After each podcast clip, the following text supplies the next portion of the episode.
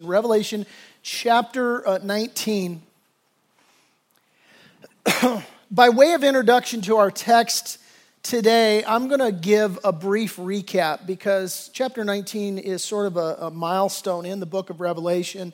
And so I think it, it warrants a recap of, of just what we're doing, where, we, where we've been, where we're going, and so on. Uh, if you've been with us, you know that the name Revelation comes from the Greek word apocalypsis. And uh, we get the word apocalypse from that. And when we hear the word apocalypse, we think chaos and catastrophe, but that's not what the word apocalypse actually means. Uh, literally, what the word apocalypse means, it means unveiling or uncovering. Uh, it is uh, bringing out into the open. And what this is, is the unveiling or the uncovering of Jesus Christ and his plan for the world. That's what the book of Revelation is all about. Uh, the Lord gives to us um, a, an outline of the entire book in one verse. It's found in Revelation chapter 1, verse 19 um, when Jesus appeared to John, gave him a vision, and here's what he instructed John to do. He said, Write the things which you've seen, and the things which are, and the things which will take place after this. And so, again, that one verse gives us the outline of the entire book of Revelation. Uh, Jesus tells John to write the things which you have seen, speaking of the specific vision that John had of Jesus in chapter 1. And next, Jesus told John to write about the things which are, which speaks of the state of the church. And uh, he then, in chapters 2 and 3, gives a word to the church. This is both present day, John's present day, and also applies to our present day in the sense that he speaks about specific churches that existed during John's day and a word that the Lord has for these specific churches. Um, but that's also the, the message that he has for them. Uh, you can extrapolate that and apply it to the church of Christ that spans over 2,000 years. And so we see the church of today reflected in verses, chapters 2 and 3. But then Jesus also said to write the things which will take place after this, metatauta in the, in the Greek, and it speaks of the last days. And that's what John writes about in Revelation chapter 4 through chapter 22, through the end of the book. And when we began Revelation chapter 4, we transitioned there from the past and the present into the future, looking at a time that is known as the Great Tribulation. Uh, this is when Satan himself is going to empower the future world leader known as the Antichrist or the Beast, synonymous terms, uh, in a seven year quest to rule the world. But this rebellion ultimately is going to fail miserably um, because, you know, you, you can't come up against the Lord and his people and expect to have ultimate victory. No, you will have ultimate failure and it will fail miserably. What God does is he raptures his church, which is, which is a, a word that just means to catch away or to catch up or to, to snatch up. God takes his church out of the world. He calls us up into heaven, and at a future point in time, the church will be raptured. And then what happens, having taken his church out of the world, then God will pour out his wrath upon a Christ rejecting world. Now, as we've been seeing, the Bible is very clear that God is a God of love. He's a God of grace. He's got a God of mercy. People say, well, gosh, how could a loving God send people to hell? Listen, God doesn't, doesn't send people to hell, first of all. People send themselves to hell. Uh, God has so desperately desired that we would not go to hell that he gave Jesus Christ, his only begotten Son, to die on a cross for our sins in our place. Bible, the, the Bible says God demonstrates his own love towards us in this that while we're yet sinners, Christ died for us. So, so God doesn't send people to hell. People get to hell by literally climbing over the dead body of Jesus Christ. That's how people get to hell. God says, over my dead body, and some people are dumb enough to say, okay, and they reject Christ, and literally over his dead body, they go to hell. So, so God doesn't send people to hell. And God's heart is that none should perish, but that all should come to everlasting life. And so, what we see throughout the book of Revelation, even after he's taken his church up to heaven, God, throughout the judgments that are being poured out, he's still giving opportunity for repentance. And so, probably during this seven year tribulation period, will be the greatest evangelistic period in all of human history, where the people that are left on the earth and seeing what's going down, not everybody is going to reject Christ. There will be many thousands who turn to Christ during the tribulation period. Uh, and so uh, the, the rapture of the church, the wrath of God, still God's saving grace being poured out. Now, in regards to the rapture, it's interesting. Through the first three chapters of the book of Revelation, the word for church, which is ecclesia, the word for church, it's used 18 times, and then all of a sudden you get to, rap, to, to Revelation chapter 4, where God has raptured the church, and now the church is called up to heaven, and you don't see it mentioned again in the book of Revelation until right here in Revelation chapter 19. Uh, and, uh, and so here we are, we're in Revelation 19. We pick it up in verse 1. We read, After these things, I, John speaking, heard a loud voice of a great multitude in heaven saying, Alleluia! Salvation and glory and honor and power belong to the Lord our God. Revelation 19, it picks up after the fall of Babylon. Babylon has fallen spiritually, it's fallen politically, it's, it's fallen economically. Um, and this is at the very end of the seven year tribulation period. God has been systematically judging Satan and Antichrist and the world. He's been pouring out the seven seal judgments, the seven trumpet judgments, the seven bowl judgments. And here now, Jesus and his church are returning to the earth. This is exactly as Jesus promised. Jesus is coming to crush Antichrist once and for all at the Battle of Armageddon, which we'll look at next week. Um, and he's coming to rule and reign upon the earth. Now, there's two times in Scripture that we see the door of heaven opening. We see the door of heaven opening uh, once in Revelation chapter 4. This is when the church is raptured into heaven. The door of heaven opens to receive the church of God. And the only other time we see the door of heaven open is here in, in chapter 19 when the door of heaven opens for Jesus Christ's return and for the church to return with him uh, during the millennial reign of Christ. Now, we're going to look at that more next week, but just so you get a picture of where we're going to go to and how this all unfolds in, in chapter 19, get a sneak peek there in verse, beginning in verse 11. John says, Now I saw heaven opened. Here it is, opened again, hasn't been opened since Revelation 4. And I saw heaven opened, and behold, a white horse, and he who sat on him was called faithful and true, and in righteousness he judges and makes war. His eyes were like a flame of fire, and on his head were many crowns. And he has a name written that no one knew except himself. He was clothed with a robe dipped in blood, and his name is called the Word of God. So clearly, Jesus Christ here. And here's the church with him, verse 14. And the armies of, of uh, and the armies in heaven, clothed in fine linen, white and clean, followed him on white horses. And so Jesus Christ will come. He will return to the earth. He will come with his church that he has raptured out with him. But today, the big picture is on this exaltation of the victory over Babylon. That's what our focus is on today. Heaven exalting, excuse me, over the defeat of Babylon. And you've got this great multitude that's depicted here. They're in heaven, and here they are. They're crying out, Hallelujah. That's the cry. Now, Hallelujah is a, is a Hebrew compound word. Uh, it, Hallel, the first part of it, means praise, and Yah is combined with it, Hallelujah. Um, and Yah is short for Jehovah. Jehovah means the unchanging, eternal, self existent, covenant keeping God. So what's being proclaimed here is, is hallelujah, praise Jehovah. And we see this repeated four times in the next several verses. We see it here in verse 1. Hallelujah, salvation and glory and honor and power belong to the Lord our God. Continuing in verse 2 For true and righteous are his judgments because he has judged the great harlot, speaking of Babylon, who corrupted the earth with her fornication and he has avenged on her the blood of his servants shed by her. And again they said, Hallelujah. Her smoke rises up forever and ever. And the 24 elders and the four living creatures fell down and worshiped God, who sat on the throne, saying, Amen, Hallelujah.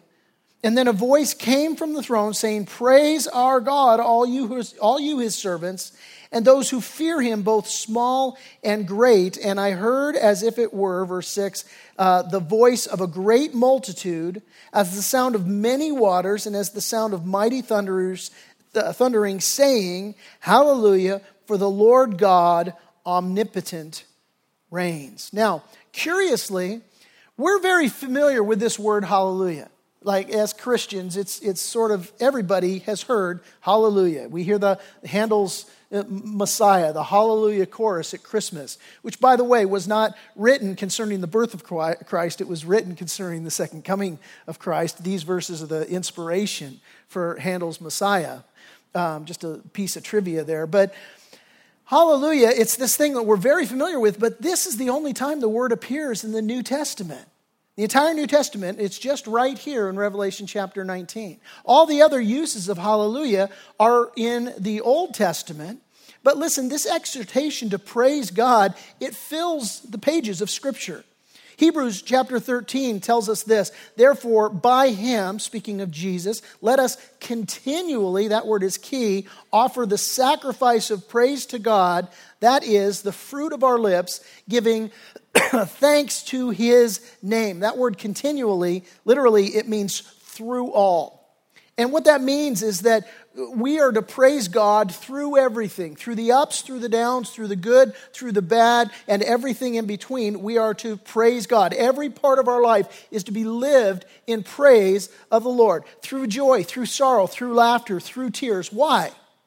Well, because he's good to us. And the Bible is filled with reasons, not just exhortations to praise God, but filled with reasons why we, we should praise God. I mean, the Bible talks about his holiness and his mercy, his loving kindness, his goodness, his nearness to us, his mighty works, his creation, his salvation.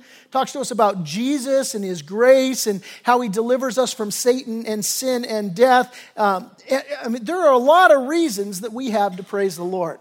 I think it's a really healthy activity for Christians. We get into sometimes our own little pity party and stuff that's going down in our lives.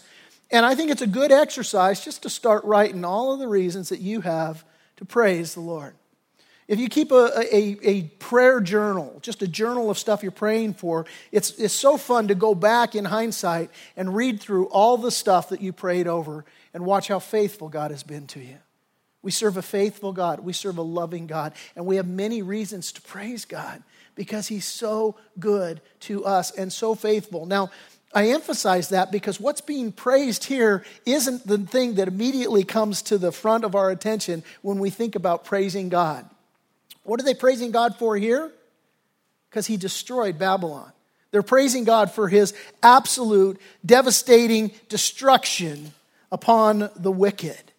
And, and that's not the thing that immediately comes to our mind when we think about singing praise. Oh, I'm going to praise you, God. You destroyed and crushed the wicked. But, but it is a part of our praise that we do praise God for his destruction upon the wicked. Why is that? Well, first of all, we see that theme repeated throughout Scripture Psalm 48, Psalm 58, Psalm 96, Deuteronomy 32. Just the ongoing theme of praising God for the destruction of the wicked. We, we also see it last week in chapter 18. I'll throw it on the screen for you. We're commanded, hey, rejoice over her, oh heaven, speaking her, meaning Babylon, being crushed and destroyed. rejoice over her, O heaven, and you, holy apostles and prophets, for God has avenged you on her. Here, listen, the reason why is so critically important. Uh, you know, it's been said, you know, people will work for a, uh, for a what, but they'll give their lives for a why.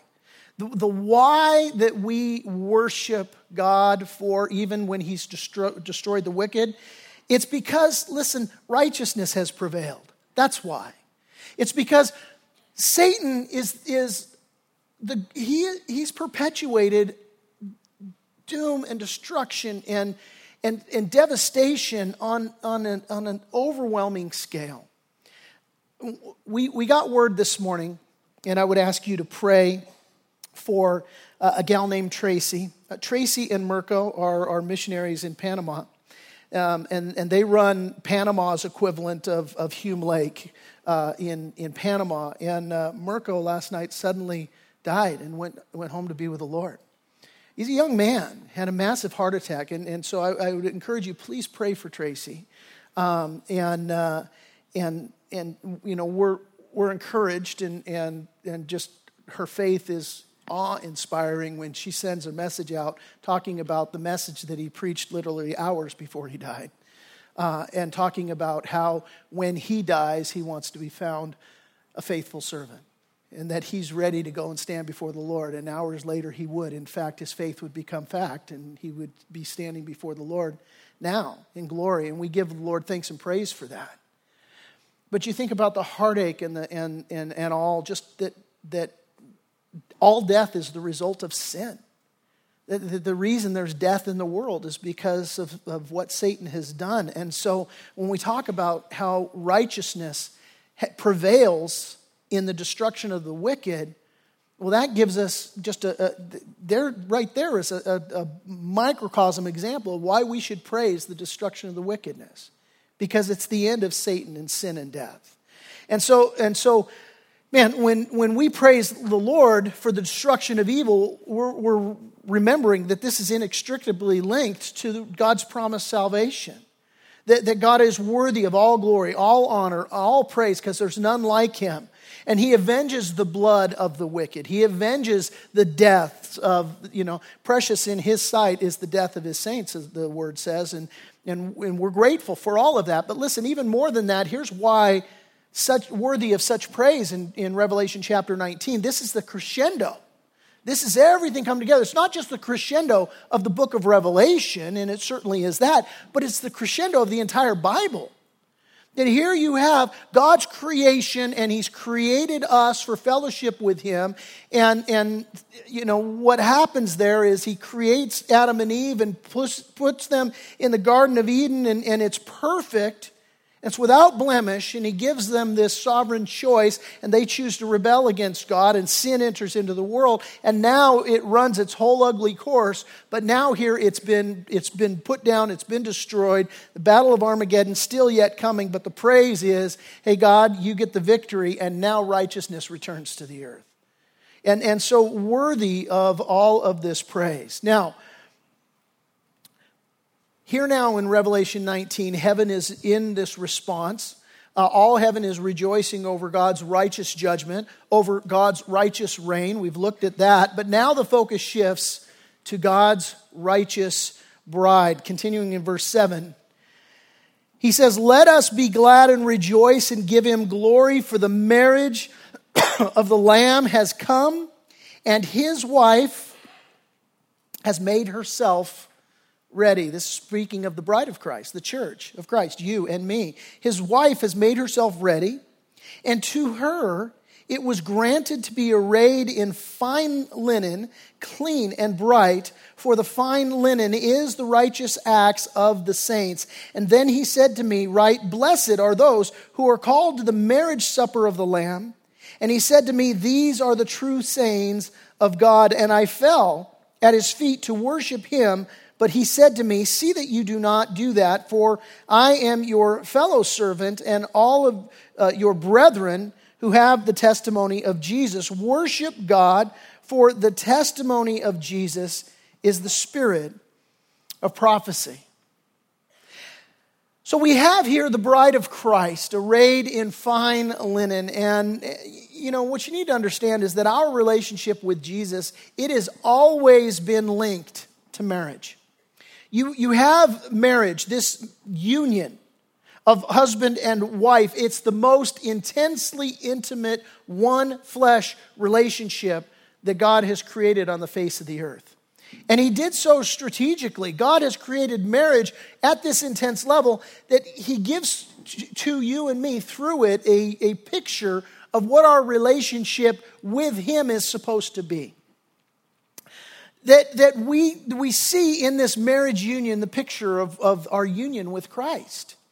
We, the church, the bride of Christ, Jesus, our bridegroom, and how we are to be united together. As a matter of fact, it's been said that your relationship, husband and wife, is a reflection of your relationship with the Lord, which, which, which could bring some conviction. Might have to take a walk with that because it may, in fact, be a mirror to your relationship with the Lord. If you're like, hey, things would go pretty good if it wasn't for the misses. Well, man, take a look in the mirror, buddy. You know, maybe there's an issue right now with your relationship with the Lord. And I would suggest that if things aren't right in your marriage, that things aren't right with your relationship with the Lord. But God's given us this intimate picture. Now, to understand this picture fully, we, we need to understand marriage from the Jewish perspective. We need to have the, the, the Jewish marriage ceremony perspective. It's critical to our understanding of Revelation. So in the Jewish wedding, it, was, it consisted of three distinct stages, very different from our American weddings. Um, first of all, you had the betrothal. Secondly, you had the presentation. Thirdly, you had the wedding ceremony. So we'll look at that. First stage, betrothal. This is your engagement. And the betrothal in, in, the, in the, the Jewish tradition, very different than, than ours. Um, betrothal was a marriage contract, a marriage covenant, and it was legally binding. When you were betrothed in, in, in, this, uh, in this engagement, it was a done deal. This is what was going on with, with, with Joseph and Mary when, when she became pregnant by the Holy Spirit, and Joseph still isn't aware that this is a work of God. And so, what he purposes in his heart is that he's going to put Mary away quietly, which is not a euphemism for he's going to get even with her. That's not what's being said there. No, he's a righteous man. He says, I'm going to divorce her quietly. He was betrothed to her. The wedding ceremony had not yet taken place. And that's the idea here. Um, and so, for us, we need to understand this is a picture of Christ and, and his church. That we have this betrothal. See, again, in, in Jewish tradition, the betrothal, oftentimes that would take place years and years before this couple were even old enough to marry. A, lo- a lot of times the, the betrothal took place the, that the, parents would make this decision. And again, we in our, in our American tradition, we're horrified at the thought of mom or dad picking out our spouse and who that's going to be. Um, and, and, and some of you gals have been through that. You know, your mom's like, oh, I got the perfect boy. You're like, ah, no way, you know. And uh, I'm pretty sure that was my wife's response. But at any rate, um, no, the, uh, her dad didn't like me, by the way, when we first met. I'll just tell you that. I wasn't, I was a bad boy, uh, and he was right not to like me. But anyway, that's a whole other story. Um, at any rate, no, the, the betrothal was something that would take place long in advance. And so this is a picture of Christ and his church in this way because our betrothal to Jesus Christ, listen, when we enter into that saving faith in Christ, we are now betrothed. There is that binding relational commitment agreement. We are engaged in that way. Um, we see it in the confines of time. We see it this way the day that I make my profession of faith in Christ, the, the day that I receive Christ as my Lord and Savior, is the day that I'm betrothed. Now, God exists outside of time, and so He sees it from a different perspective. Our betray, betrothal to Christ, to God, who exists out of time, He sees it from the foundations of the world.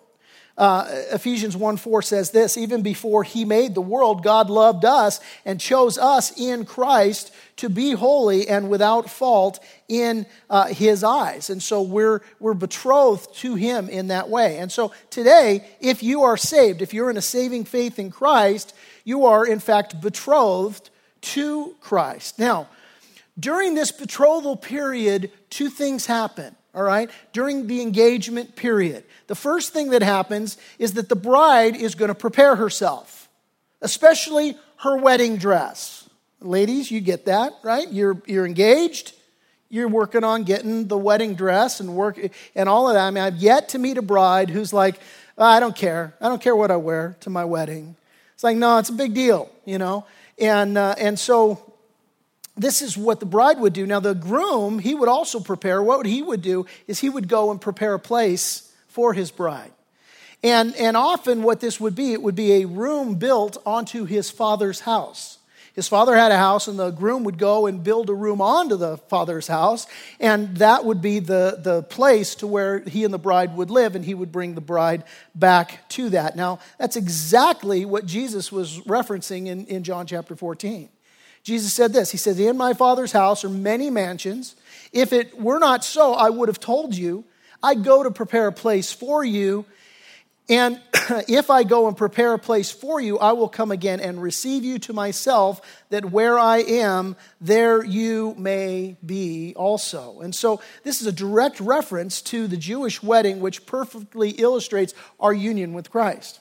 Now, so, so, so that's the betrothal, that's the first stage. Second stage is the presentation. See, when the, broom, when the groom would come for his bride to take her back to his father's house, um, the, the bride wouldn't know the exact time. Uh, it, it, she would know the approximate time, but she wouldn't know the exact time. And so, what she would do is that she would watch for the signs of her groom's coming to get her. There's this excitement, there's this anticipation. Oh, I need to get ready, and he's going to come for me. And so that would, that would go down, that she would be getting ready. She's watching there for the signs of his coming. And this is a perfect picture for us of, of the rapture of the church. That we also, we are to, having been betrothed to Christ, now we are to be looking for signs of his imminent return. And Jesus told us what those signs would be. He said, you know, watch for wars, rumors of wars, lawlessness. He said, the love of many growing cold. And we look and we see these signs and we say, wow, the bridegroom is near to coming for us. And so this is the picture here that we look for. Jesus said this He said, the kingdom, the, the kingdom of heaven shall be likened to ten virgins who took their lamps and went out to meet the bridegroom.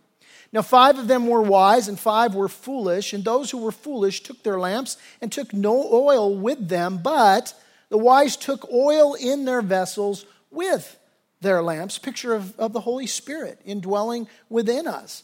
And uh, it says, But while the bridegroom was delayed, they all, meaning the bride, slumbered and slept. And at midnight a cry was heard Behold, the bridegroom is coming. Go out to meet him. And then all those virgins arose, trimmed their lamps, and the foolish said to the wise, Give us some of your oil, for our lamps are going out. But the wise answered, saying, No, lest there should not be enough for, uh, for us and you, but go rather to those who sell and buy for yourselves. And while they went to buy, the bridegroom came, and those who were ready went in with him to the wedding, and the door was shut.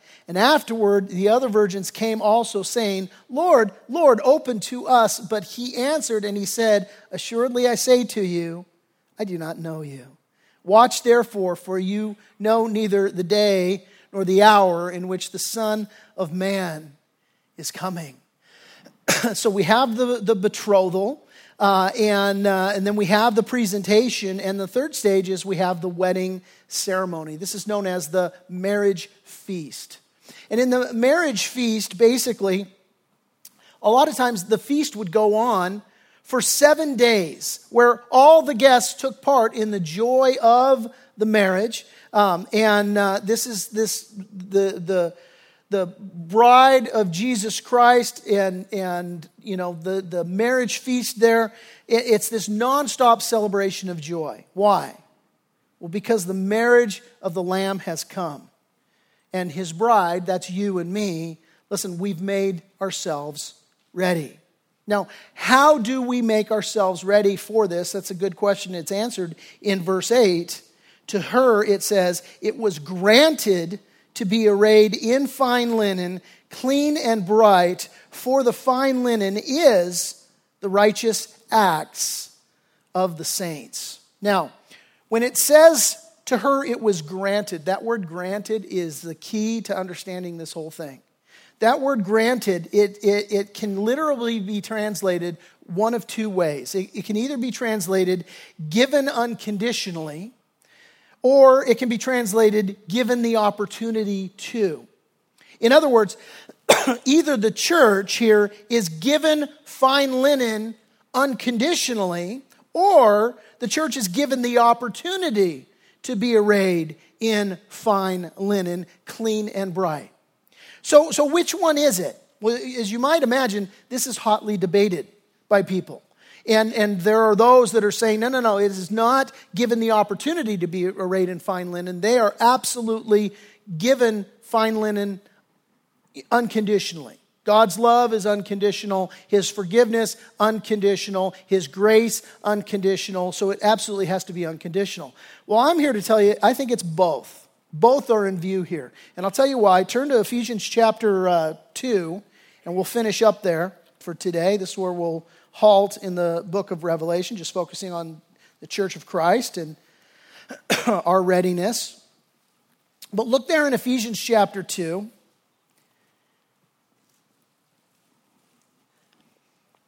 Pick it up in verse 8. And here's what Paul says to the Ephesians He says, For by grace you have been saved through faith, and that not of yourselves, it's the gift of God, not of works, lest anyone should boast.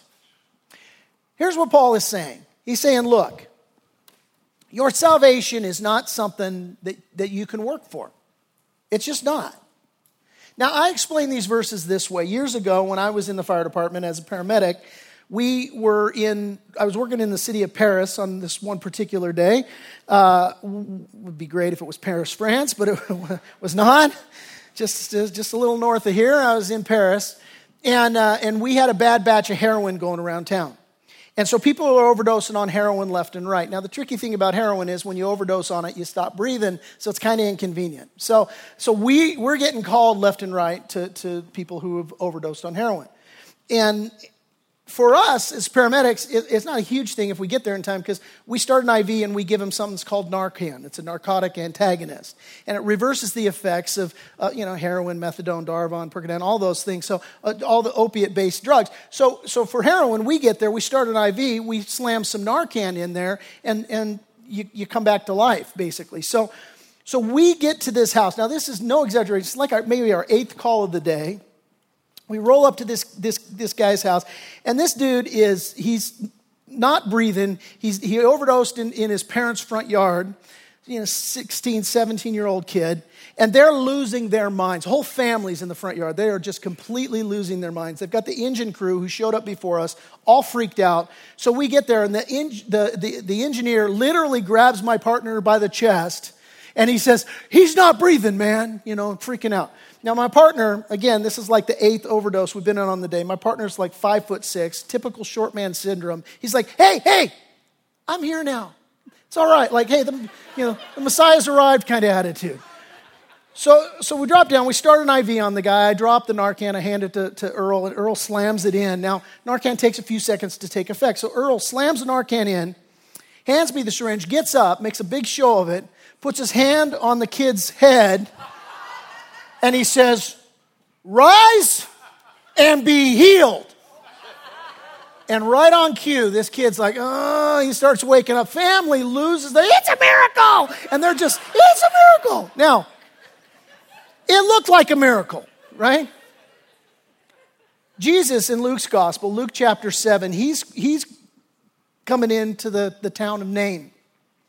And as he walks into Nain, here comes this cat in his, in his coffin going to his grave.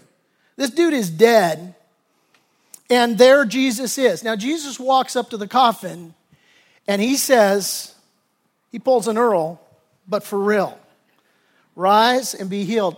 This guy rises up and, and, he, and he presents her to his mom. She's, you know, she's a widow, it's her only child, and just she's filled with joy for the work that God has done. Now, I ask you, what could that guy do to be clean and white and pure? What could he do to save himself? What could he do to rise up out of his coffin on his own? And the answer is nothing. He needed to be rescued. He needed to be saved. That's a picture of us. We, the Bible says that we are dead in our trespasses and sins. That, that, that all have fallen short of the glory of God, that the wages of sin is death. So we're dead in our trespasses and sins, but God demonstrates his own love for us in that while we're yet sinners, Jesus died for us. And so God is in the raising from the dead business. And so, what we have here, look, it's granted to the church to be arrayed in fine linen.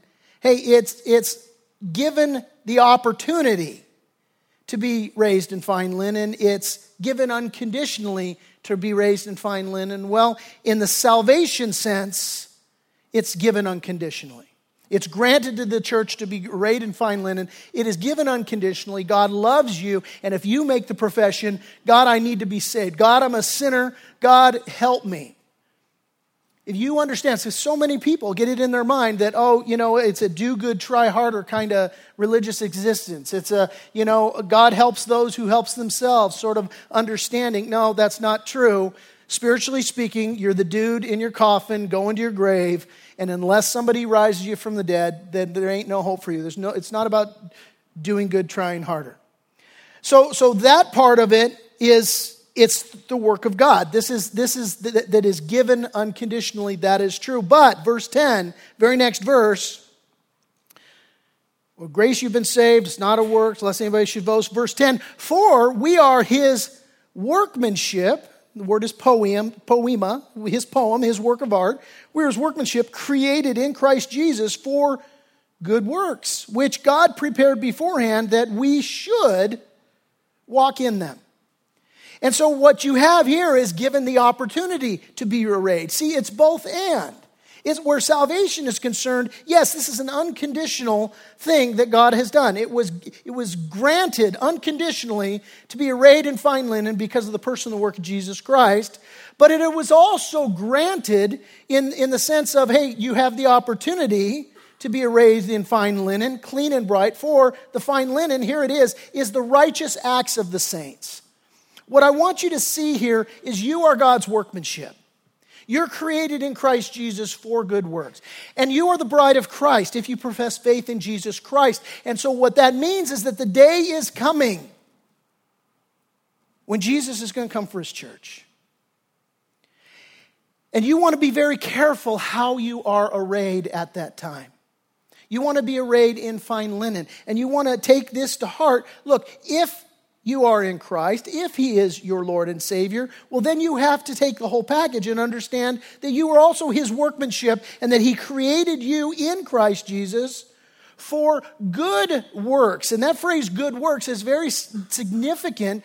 Uh, in that phrase, we get, we get the word ergonomic, which talks about this, this fitting work, this, this, this work that, that we think about it in a human terms, er, ergonomic is something that is designed to, to go so well with your physical action that it kind of works seamlessly. Volkswagen had a, an ergonomic theme many years ago in how their products were ergonomically designed. Well, you have been ergonomically designed in the sense that God has uniquely created you, and He wants you to glorify Him, to honor Him in the way that you live your life and that your works matter, not from a salvation standpoint, but from a, a, a from a how you're going to present yourself to Him standpoint, what you're going to be clothed in. Revelation 19 there tells us that, you're, that it's the righteous acts of the saints that you're going to be clothed in. And so, in closing, what we need to do is we need to take a prayerful walk with that.